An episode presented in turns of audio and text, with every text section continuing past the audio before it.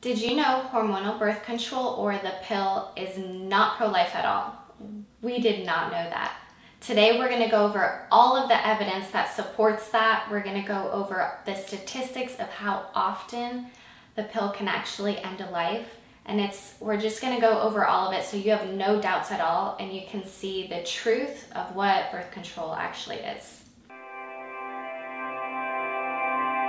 Hi everybody, I'm Joseph Walter, this is my wife Monica, uh, and we're on Loving Theology today talking about this question. Um, now normally we talk about concepts uh, in biblical theology and just sort of understand scriptures and things like that and try to apply them. And our focus today is actually on the application of some of the truths that we learn. So we won't spend as much time going through the scriptures because we've done that in other posts that I'll reference, but instead our focus is going to be on applying the truth that life begins at conception. Um, and so, you know, the question that we're asking today is, is the pill pro-life? And this is in the context of a guide that we're putting out that we're calling a pro-life guide to family planning. Um, we've got everything written out on our website and we've released that last week so that you can read through everything. But we also wanted to do uh, some companion videos for that, for those of you who'd rather sort of see a discussion on the topics rather than read through something. Um, so last time we did the intro where I talked about my story, we talked about our story, and just kind of why we're doing this. Um, and so if you want to kind of get to know our heart, I recommend that you watch that video first.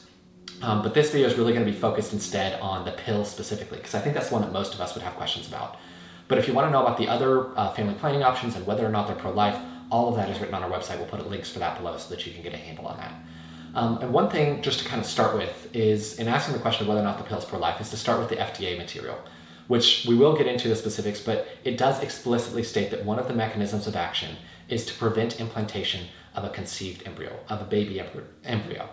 And so, as we think about that, what that means is that it is taking the life of a conceived child in order to achieve its effectiveness. And again, we'll get into the specifics. But what I want you to understand, in, by way of context first, is that that mechanism of action is the same for all of the different methods for hormonal birth control. So, while we're talking about the pill primarily, because that's the one that most of us use, yeah. everything that we're talking about here, all of the mechanisms of action, all of the evidence is the same as it is for um, both the combination pill, which is like Yaz, for example. Uh, it's also the same as the progesterone only pill. Um, and it's also the same as the morning after pill. I think a lot of a lot of us maybe take issue with the morning after pill or Plan B, not realizing that it's actually the exact same thing as the monthly pill, the one that you take on a regular basis, yeah. just simply a larger dose of it. Yeah, many doctors will actually explain that there is a significant difference, but they use the same exact method to it's just using the third method for the plan B. And it's the same exact thing at a lower dose. And um, that's how it reaches birth control, reaches its effectiveness. Yeah. And, and the other thing too is maybe you know you've, you've heard about a pill or a patch or an implant or something like that. I want you to understand all of those are other forms of hormonal contraception and they actually function on the same mechanisms of action. Um, so it's the exact same thing. IUDs um, also generally are hormonal um, based, where they actually release hormones inside as well. There are also copper IUDs; those are a lot less common these days. Um, that operate a little bit different than that, but we're not going to cover those in this video. Our focus is on hormonal contraception, mm-hmm. um, and just from a simplistic point of view, that covers IUDs as well, because most IUDs um, will also utilize hormonal contraception. Because many people have taken the pill in the past, uh, this must come as a surprise, but I just want to let you know that I am right there with you. I took birth control for years since I was 16, and I've shared my te- testimony elsewhere, and so I'm right there with you and just being shocked and surprised. And this might, you might have other questions like, well, do you actually have evidence for this? Because all doctors are, or not all doctors, most doctors are going to tell you something different. And the evidence, it clearly shows what we're trying to say is that this is not a pro life choice. And you might think, well, how often does this actually happen? It happens very frequent. We are going to give you the statistics of that and show you all of the boring math that goes along with it. But um, we're going to first lay a foundation. I'll let Joseph take care of that. So before I lay down sort of a, a quick foundation um, that I want to make sure that all of us kind of have as a common ground here. Uh, I want to let you know that we're going to be going through a lot of information today. This this video probably is going to do a poor job of communicating our hearts on the issue because there's just so much information and so much uh, data, statistics that I want to communicate to you that we're going to be focused on that throughout the video. Um, also, because of how much information there is to communicate on this, and I didn't want to break it up into a part one and a part two video, we usually try to keep our videos short, but that's probably just not going to be possible today. So what we're going to do is we're going to put a uh, some time codes at the bottom. We'll put some stamps uh, down in the description of the video so that you can kind of skip to whatever part maybe is interesting to you. Um, but I want to, you know, to the extent that you've got the time and you're able to listen to it all, I think that would be helpful because these points are going to build on each other, but we'll do our best to kind of guide you through it so that you can skip to the part that's most interesting to you. But uh, basically, like I said, I want to start by laying a foundation, and that is um, the foundation of when does life begin. Uh, and I kind of referenced this earlier, but I, you know, basically life begins at conception, and, and the reason that we know that is that we can look at both the scientific evidence for it, and as Christians, we can also look at the biblical evidence for it, and there is both. And we've done this elsewhere on our website, so I don't really want to have to, to kind of go through all the points here. But whenever you look at the scientific evidence, it's overwhelming that the life of an individual human person begins at the moment of conception. Mm-hmm. And also, whenever you look at the Bible and you read the stories in the Bible, it's very clear that conception is emphasized over and over as the beginning of the human existence. Even Jesus was conceived, and that was emphasized almost to the point of being awkward at times, um, where it really emphasized, the scripture really emphasized that Jesus was conceived. And so, um, what I want to start with is by explaining that this video is not about discussing that. I understand if you've got questions on that point, that is totally fair. Those are good questions to have, and I want to help you answer those questions. But I want to do that in another video that we've already put out. So we've got a resource on our website that talks about conception significance. We give a, an overview for the biblical and scientific evidence there. Um, and I'm going to basically just reference you to that. We'll put links for that below. And instead, what I want to do is just sort of check that foundation here. If you have those questions, please go take a look at those first. But if you feel confident in that, if you feel settled that life does begin at conception, then continue because the purpose of the rest of this video is to apply that truth. To take the truth that we saw in the scriptures, the truth that we've seen in the evidence of creation and the scientific observations that we can make, and then apply it to the decisions that we will make in family planning. So that's what our focus is going to be on today. Um, so, like I said, I'll link all those videos below so that you can kind of go and check those if you maybe need to start there. So, as Joseph said, we have a lot of resources on our website uh, that support conception significance. You might think I'm already pro-life. I, you know, I don't need to go to that. I'm just going to continue on this video. That's great. Please watch this video as well. But I would just uh, recommend to you that it's always good as if you're a Christian to go and reference and make sure that you have answers for whenever someone is to come to you with questions we have a lot of information that you've probably never heard of on our website. So I would definitely recommend you to go do that. And on this one, we also said this particular video, we said that we had timestamps. I would recommend you just watch the whole thing because I don't, people aren't talking about this, and this is not something people are teaching on. Your doctor has not taught you this stuff. We have looked, the reason we're putting out this information is because we searched and looked and looked for this information and no one came up with it. This is stuff that we have taken years to put together and mainly Joseph, but just go through this entire video at least one time and then maybe go back if you want to reference it later, use the timestamps, but it's just really a lot of information that you think you might know and you really don't know and you're going to be surprised many times throughout the video. Yeah. So I, where I want to start is with something that maybe you think that you know, and that's the question of how does hormonal birth control work. Um, so I want to start with that, and, and what I want to do is I want to get back to the most authoritative source. So there's this thing called the physician desk reference, and it's it is the most authoritative source for doctors to use in clinical settings to, to understand how does this drug work. So whenever they're prescribing a medication, how does it actually work? And the, the technical term for that is what are the mechanisms of action? What are the what are the ways that this that this medication affects a person and basically changes their immune system or changes however it changes them to achieve its desired result. Mm-hmm. So with the pill, really there's there's two or hormonal birth control in general, whether it's IUDs, the pill, uh, patch, whichever one we're talking about, it really boils down to two different sets of medication.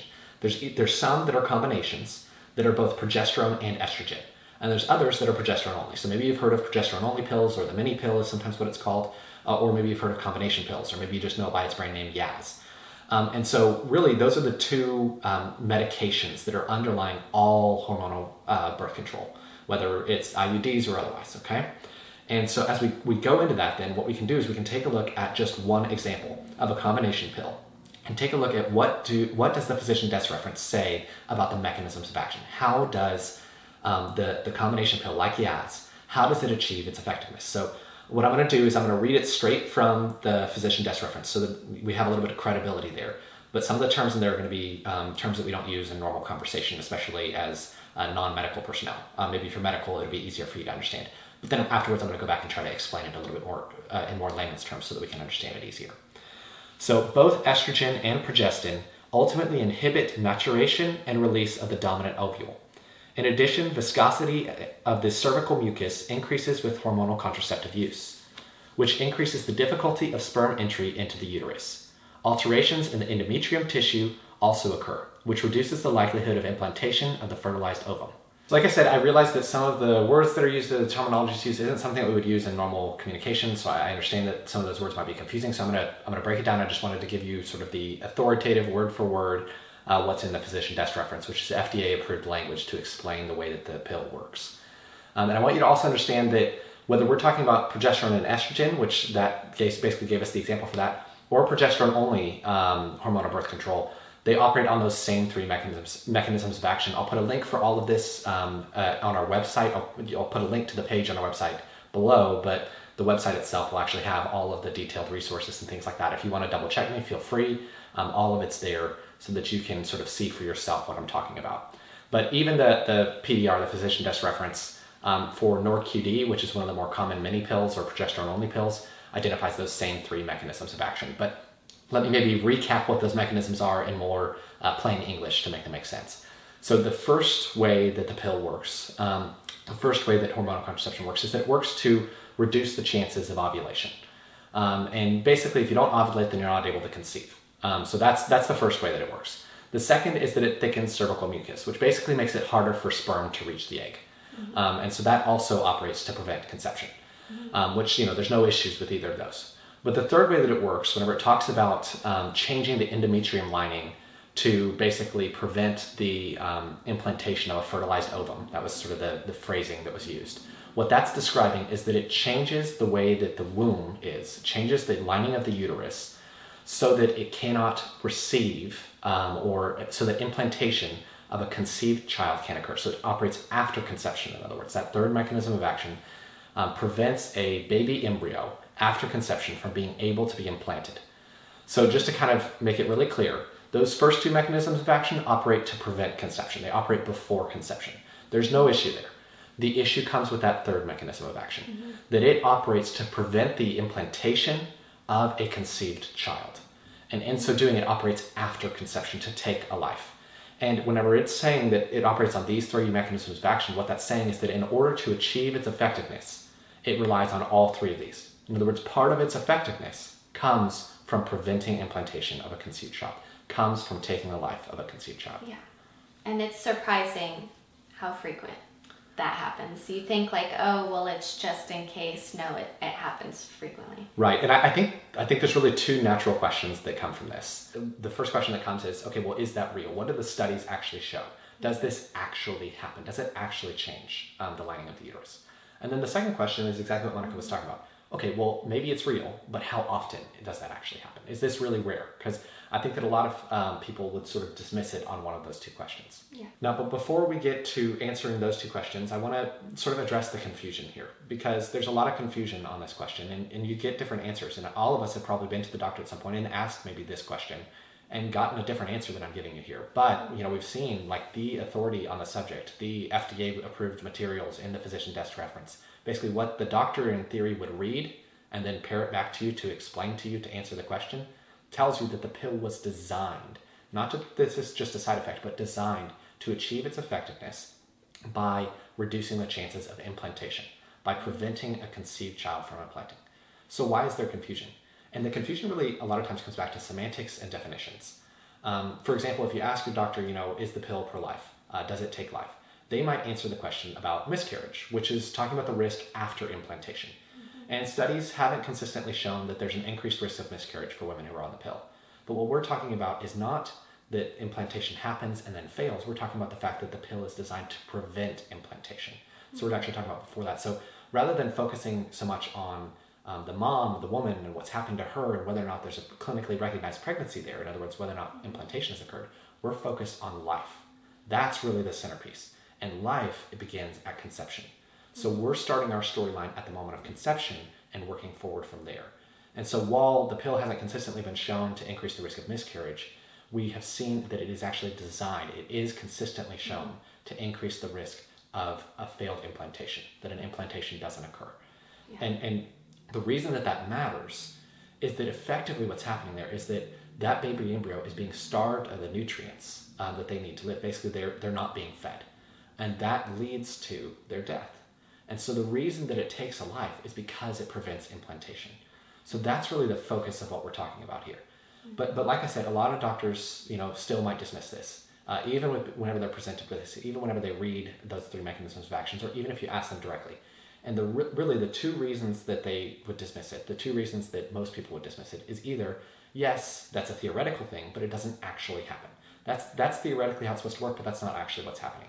So we're going to talk about that. Is this actually affecting the lining of the uterus? Is this actually having effect? Is that third mechanism of action present? Mm-hmm. Um, and then the second thing is okay, fine, yes, it happens, it's real, but it's super rare. That's the other objection that happens. So we're going to talk about that. Is it really rare? And we're going to talk about the statistics that actually demonstrate how frequent this occurs. Okay, so let, let's start with that first question of is this real or is it just theoretical? Um, and in exploring that, you know, there's a lot of evidence that's out there. Um, really, I think the question that we're asking is how does the pill affect um, the lining of the uterus for women who are on it? Um, and really, there's a lot of ways that it does. There's, there's evidence that it affects the integrins, or uh, basically, it, uh, integrins promote adhesion. So, basically, how sticky um, the womb is, in other words, making it easier for the baby to implant. But the, the obvious and the easiest one to understand is the thickness of the lining of the uterus.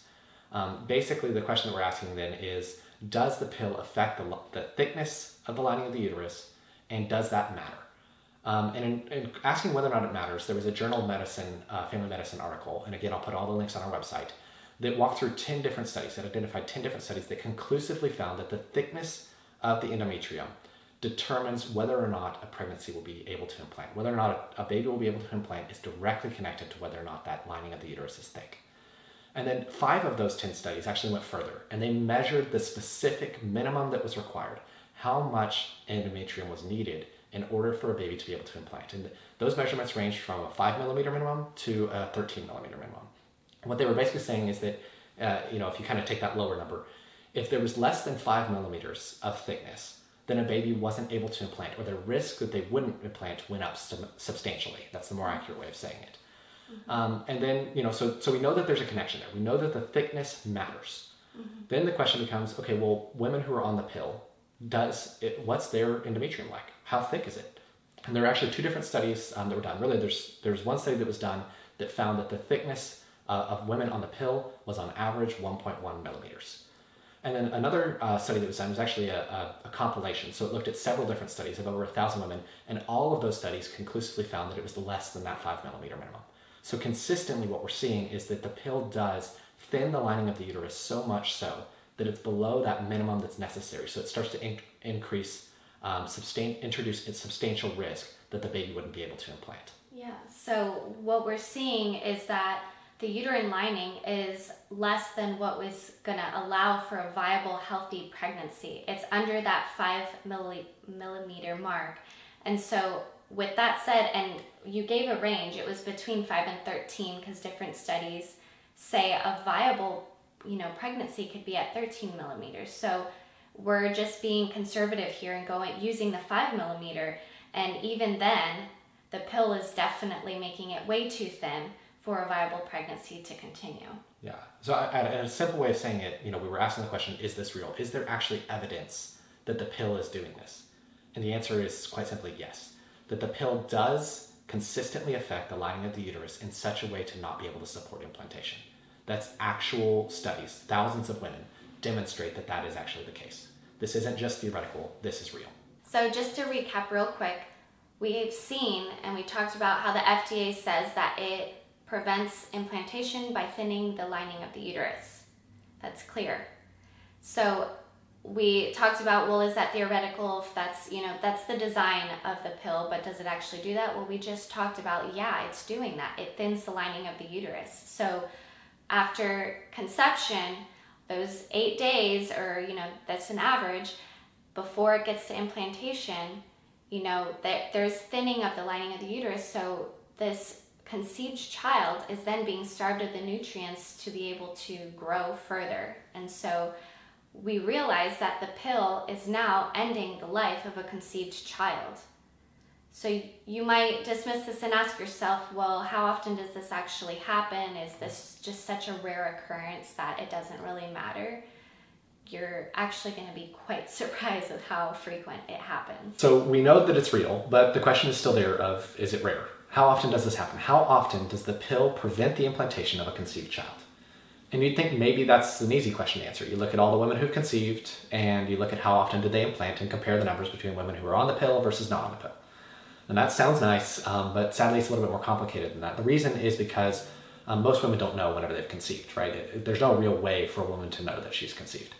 Um, so because of that, we're going to have to take a look at this from the other end of the spectrum, from the end of the spectrum of implantations. So maybe if I can sort of set this up for you, I'm going to start by giving a statistic, and that statistic is probably going to seem a little irrelevant. It's not really going to make sense to you. But I'll, I'll, tie it all in for you at the end, and Monica will probably try to help me a little bit with making this um, in a way that's easy for people to understand. But if you think about it from a very universal perspective, um, once conception has occurred, there's really only three possible outcomes. One is that they implant um, outside of the womb. So they implant maybe in the fallopian tubes. So I don't know if you're aware of this, but there's a risk called ectopic pregnancy where um, conception occurs, but implantation doesn't occur inside the womb. It occurs like in the fallopian tubes or outside the, outside the womb. It's called an extrauterine pregnancy. So that's one possibility. The other is that the baby implants inside the womb. Um, so that's another possibility, and that's just a normal healthy pregnancy. That's what we're all looking for whenever we're trying to get pregnant. And the third possibility is that they don't implant at all. And that's really the risk that we're trying to learn about. We're trying to understand how often does conception occur, but implantation doesn't occur. Mm-hmm. But because you don't notice conception, and because you don't notice implantation if it doesn't occur, then that is actually not something we can directly observe. Mm-hmm. Um, so what we're going to do instead then is focus in on the other two. If, in other words, it's sort of like A plus B plus C equals all of the conceptions. If we focus in on A and B, then we can figure out what C is. We can figure out how often is that happening. Um, and so what we're going to look at then is how often, whenever implantation does occur, um, how often does it happen inside the womb versus outside the womb? And that's for women who are on the pill versus not on the pill. Um, and there were five different studies that I found that, that looked into this. And I've got the references for all these studies on our website. And what they basically found is that the, the chances of a pregnancy outside the womb, the chances of implanting in the fallopian tubes, was between 1.7 and 4.5 times as likely for women who are on the pill. And what, whenever they do that analysis, they also have a statistical method called confidence intervals, where they basically estimate a range for that number. And all five of those studies have 95% confidence intervals. And they included, all of their confidence intervals included the range of 2.1 to 2.5. So that's a pretty good estimate. And so I've, I've given you a lot of numbers. Let me maybe just simplify what I just said. If you're on the pill, you're twice as likely to have a pregnancy implant, to have an implantation in the fallopian tubes. And so what that means is that for every conception that occurs, you are twice as likely to end up at option A than option B than if you hadn't been at the pill. That's really what the emphasis is there, is that you're twice as likely to have that pregnancy. All right, so I've given you a statistic, and I realize like it, it's probably hard to connect. Like, why does that statistic matter, or what is that statistic telling us? But just bear with me here for a minute. Okay, so like I said, let me go back to the three possible options. Conception occurs in either A, it implants inside the fallopian tube, B, it implants inside the womb, or C, it doesn't implant at all, just to simplify. Um, and so we see the statistic, and what it's telling us is that between A and B, um, there's a lot more women on the pill who are experiencing A relative to B. And there's, there's two ways to say that. Either the pill is increasing the risk of ectopic pregnancy, or it's reducing the chance of implanting inside the womb. And basically, then the next question comes okay, well, which one is it? Is the pill causing ectopic pregnancy? Is it causing implantation in the fallopian tubes? Or is it causing a lack of implantation inside the womb? And what we've seen is the evidence points to the fact that it is reducing the chance of implantation inside the womb. The pill is not linked to any of the causal factors for ectopic pregnancy, like inflammation in the reproductive system. The pill isn't linked to that. So, in other words, the pill isn't introducing a risk of ectopic pregnancy to you. What it's doing is it's reducing the chance that you are able to implant inside the womb. That was everything that we talked about with that third mechanism of action, the thinning of the lining of the uterus. That only applies inside the womb. So all of those effects that we are talking about are the ways that the pill affects the womb. So what it does then is it it's the what we're seeing here is that it's reducing the chance of outcome B. It's reducing the chance that there's implantation inside the womb. So whenever we look at that statistic, the other way to see that too is as the inverse of it, one over two, a half. Okay. Um, so when, let me maybe just state it straightforward, is that this statistic demonstrates that the pill cuts the chances that an embryo implants inside the womb by half. That's what it says. It doesn't say that it's doubling the risk of implantation outside the womb because there's no causal link there. What it's saying is that the chances of implanting inside the womb are half of what they would be compared to a woman who's not on a pill. So I think one of the other things that's really important about the statistic is what it says um, about the mechanisms of action. So if we just had those first two mechanisms, if, the pill only prevented conception and didn't affect implantation, then this statistic wouldn't exist. Because this statistic is focusing on just implantation. And what it says is that implantation for women on the pill is different than for women not on the pill. So what that means is that the pill is affecting implantation. That, that is proven irrefutably by this statistic. And the statistic is very consistent. And, and the, what this gives us, though, the, the other evidence that we talked about before didn't give us is a number. It tells us that it impacts the chances of implantation by reducing them by half inside the womb. So in other words, a healthy implantation, the chances of a healthy implantation on the pill are half as likely as for women who aren't on the pill. So if I could just interrupt real quick and try to explain in simpler terms, Joseph was a math minor, so he talks like that sometimes, and I'm just going to explain it very simply. So if we're just looking at these two groups and we're looking at um, how that third way that the pill works, which it affects the implantation, we see that the first two, with the numbers that we're using, the first two ways that the pill works really aren't relevant right now. Right. So we're looking at women who are not on the pill, women who are on the pill, right? With implantation, it could either happen outside of the womb or it could happen inside of the womb. Comparing both of these groups, we see that there is a huge change in the number and the women who are on the pill. So there's two questions we can ask here. With this number that we have, is this number showing us that there is an increase in the number of ectopic or implantations inside of the fallopian tube? Or does it mean that there is a decrease in implantations within the womb? So with what we have gone over with the pill and what it does, because we went over and over again, we know that the pill is designed, all the hormones that are put in are meant to prevent the, or to thin the lining of the uterus so that it prevents implantation. And we also see that there is an evidence, which is um, for ectopic pregnancies, which is shown by swelling of the reproductive system, that it is clear that there is um, the number is affecting a decrease in the number of implantations within the womb. And what is the difference in that number? It's half. If I can summarize that, when women are on the pill, they can get pregnant. When they do get pregnant, some can have a viable pregnancy, half do not because the pill ends that life.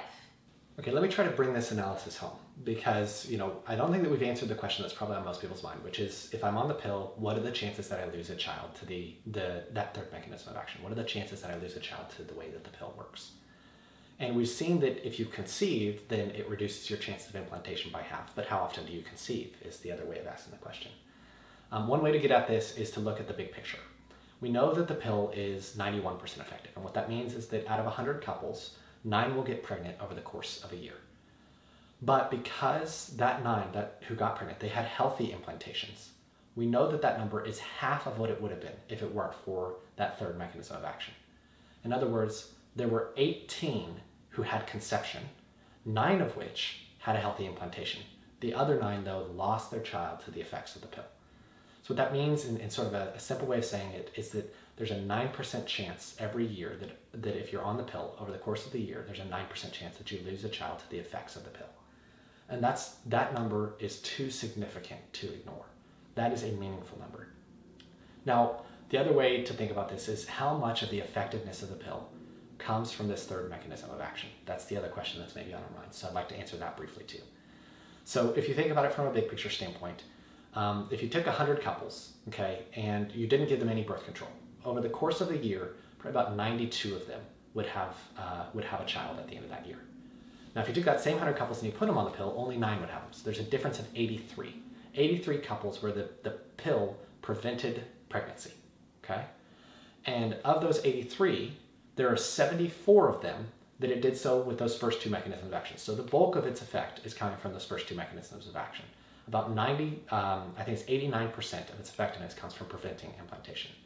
But still, 11% of its effectiveness, so not some small number, it's not some 1%, it's not some fraction of a percent, it's 11% of the effectiveness of the pill comes from preventing implantation.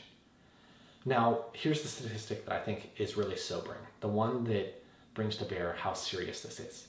There are about 11 million women on the pill in the US alone. And we're just talking about the pill and we're just talking about the US. Keep in mind that these same mechanisms of action are in effect for all of the other forms of hormonal birth control, and obviously the US isn't the only one who's on these. But just the US, 11 million women. Out of those 11 million women, 9 out of every 100 of them get, would have lost a child to the effects of the pill over the course of a year. Once you do that math and you multiply it out, that means that about a million children are lost to the effects of the pill every year in the US alone. So this is a significant number. This matters. So that number is very heavy. If maybe it's not for you, but for if you've been taking birth control like I did for many years, that is a heavy number and it can just leave you feeling honestly it made me very sad when I heard it because yeah. I very well could have lost many children, you know, with that number. That is a big number. And so, our heart here, what we want to share with you is not condemna- condemnation or um, putting you down or shame for the past. What we're trying to do is put all of this together so that we can share with people the truth mm-hmm. and so that we can make decisions moving forward because we know that there is no condemnation for those who are in Christ Jesus, and we can put our full faith in that. Yeah. That's a promise that we have. And we can move forward knowing the truth and making decisions from the truth. And, you know, also there can, it, it brings room for grieving, you know, if you have been there. I took, like I said, for years, I took birth control. So, um, but it also might leave you feeling like, well, what are my options to have 20 kids. Right. It doesn't have to be that way either. Right. Um, we have tons of options that are pro life, extremely effective, uh, some that are honestly just as effective, if not more so. Um, than the pills. So we have that all on our website. You can look at this. We can sh- we can show you. We have a whole page that is full of information, and you can just click through on what you're wanting to see. And um, so you can do family planning in a pro life way, in a, in a way that lines up with our faith and um, with supporting, you know, that life does begin at conception. Yeah, so hopefully, you know, we haven't come across as condemning. I know that the focus of this video has been a lot of information, and I know I've thrown a lot of information at you. And I know that where that information ultimately got us was a pretty, pretty meaningful statistic, a pretty significant number um, a pretty significant chance uh, of losing a child to the effects of the pill or, or to hormonal contraception in general. And so I know that that was heavy, but I hope that you can sense from us that our, our heart is to give you a guide for the future, not, not condemnation for the past. Please don't feel any of that weight from us. Um, and if you've got any questions on this, or if you know this came across as heavy to you and you'd just like to chat about it, we're willing to engage with you on that topic.